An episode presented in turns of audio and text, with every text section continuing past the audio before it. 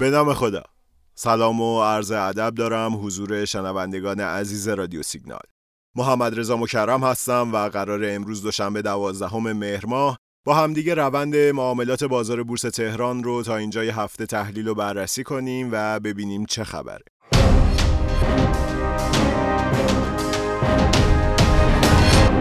احتمالا خاطرتون هست که هفته گذشته بازار خیلی ملتهب و هیجانی دنبال شد. و بالاخره چهارشنبه هفتم مهر در آخرین روز معاملاتی هفته تقابل خریدارها و فروشندگان بورس رو به تعادل رسوند و میزان خروج پول حقیقی رو صفر کرد. نشونه های مثبت در معاملات هفته مهر در واقع امید رو در دل خریدارها روشنتر کرد. شنبه دهم مهر ماه در اولین روز کاری هفته در حالی که بازار متعادل بود و نقشه بازار تقریبا نصف نصف سبز و قرمز بود توان تقاضا توی نمادهای بزرگ شاخص کل رو 2.53 صدم درصد معادل 36 هزار واحد بالا کشید. شنبه زور خریدارها به فروشندگان چربید و خالص جریان نقدینگی حقیقی ها به نفع خریدارها برگشت. ده مهر در حالی که تعداد صفحه خریدها از فروش بیشتر شد حدود 140 میلیارد تومان نقدینگی حقیقی ها وارد بورس شد. اما این شرایط یک شنبه 11 مهر ادامه پیدا نکرد. بازار ملتهب بود و شاهد نوسانات زیادی در نماگر بورس تهران بودیم. سایت های مختلف و خیلی از تحلیلگرها در واقع تغییرات مثبت قیمت جهانی کامودیتی ها و نوسانات دلار رو مهمترین عامل نوسانات بورس می‌دونن. تو پادکست قبلی نوسانات دلار و شاخص رو در چند روز بررسی کردیم و دیدیم واقعا اونقدر که تحلیلگرها روند بورس رو به تغییرات قیمت دلار ربط میدن اینطوری هم نیست. در واقع قیمت دلار آزاد از اول هفته نوسان خاصی نداشته و در یک محدوده کوچیک بین 28350 تومان تا امروز که 28000 تومانه نوسان کرده تقریبا حدود یک درصد. و این هیجانات و اتفاقاتی که در بورس رخ میده رو نمی‌تونیم فقط به روند دلار مربوط کنیم. دیدیم هفته گذشته در تمام روزهایی که شاهد روند معاملات بد و خروج نقدینگی از بورس بودیم قیمت دلار روند افزایشی آرومی رو داشت. قطعا یکی از اصلی ترین موتورهای محرک بورس تهران نوسانات قیمت دلار بوده هست و خواهد بود. اما در میان مدت و حتی بلند مدته که می‌تونیم روندها و تأثیرها رو بررسی کنیم. در کوتاه مدت دادن نوسانات جزئی دلار به روند معاملات بازار سرمایه در واقع یک جور سطحی نگری و توجیه شرایط موجوده. قیمت کامادیزی های جهانی هم که بعد از رشد شاخص دلار اصلاح شدیدی رو تجربه کردن کمی رشد داشته و بخشی از اصلاح رو جبران کردن. اگر بخوام در مورد تأثیر افزایش قیمت کامودیتی ها در بازار جهانی بر بورس تهران صحبت کنیم بهتره در مورد اوره حرف بزنیم. اوره روند سودی خوبی داشته و همچنان به رشد خودش ادامه میده. اثرات این افزایش قیمت رو می‌تونیم در معاملات گروه محصولات شیمیایی ببینیم.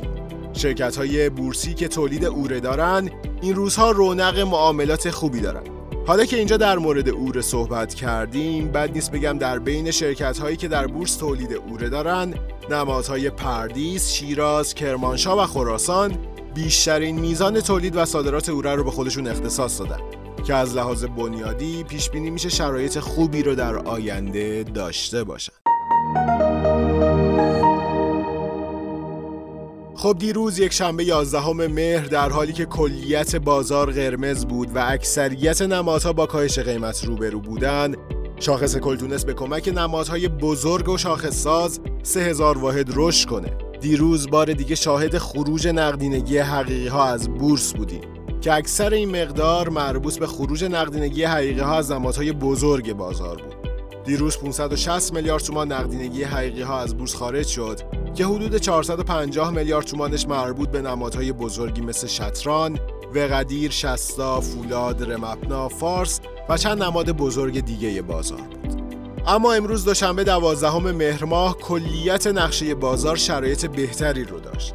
امروز بیش از نصف نمادها با افزایش قیمت مواجه شدند و شاهد رشد بیشتر شاخص هموزن بود. در حالی که امروز تعداد صفحه خریدها دو برابر صفحه فروش ها بود شاخص کل 8000 واحد رشد کرد و با 54 صدام درصد افزایش به عدد 1 میلیون و 484 هزار واحد رسید.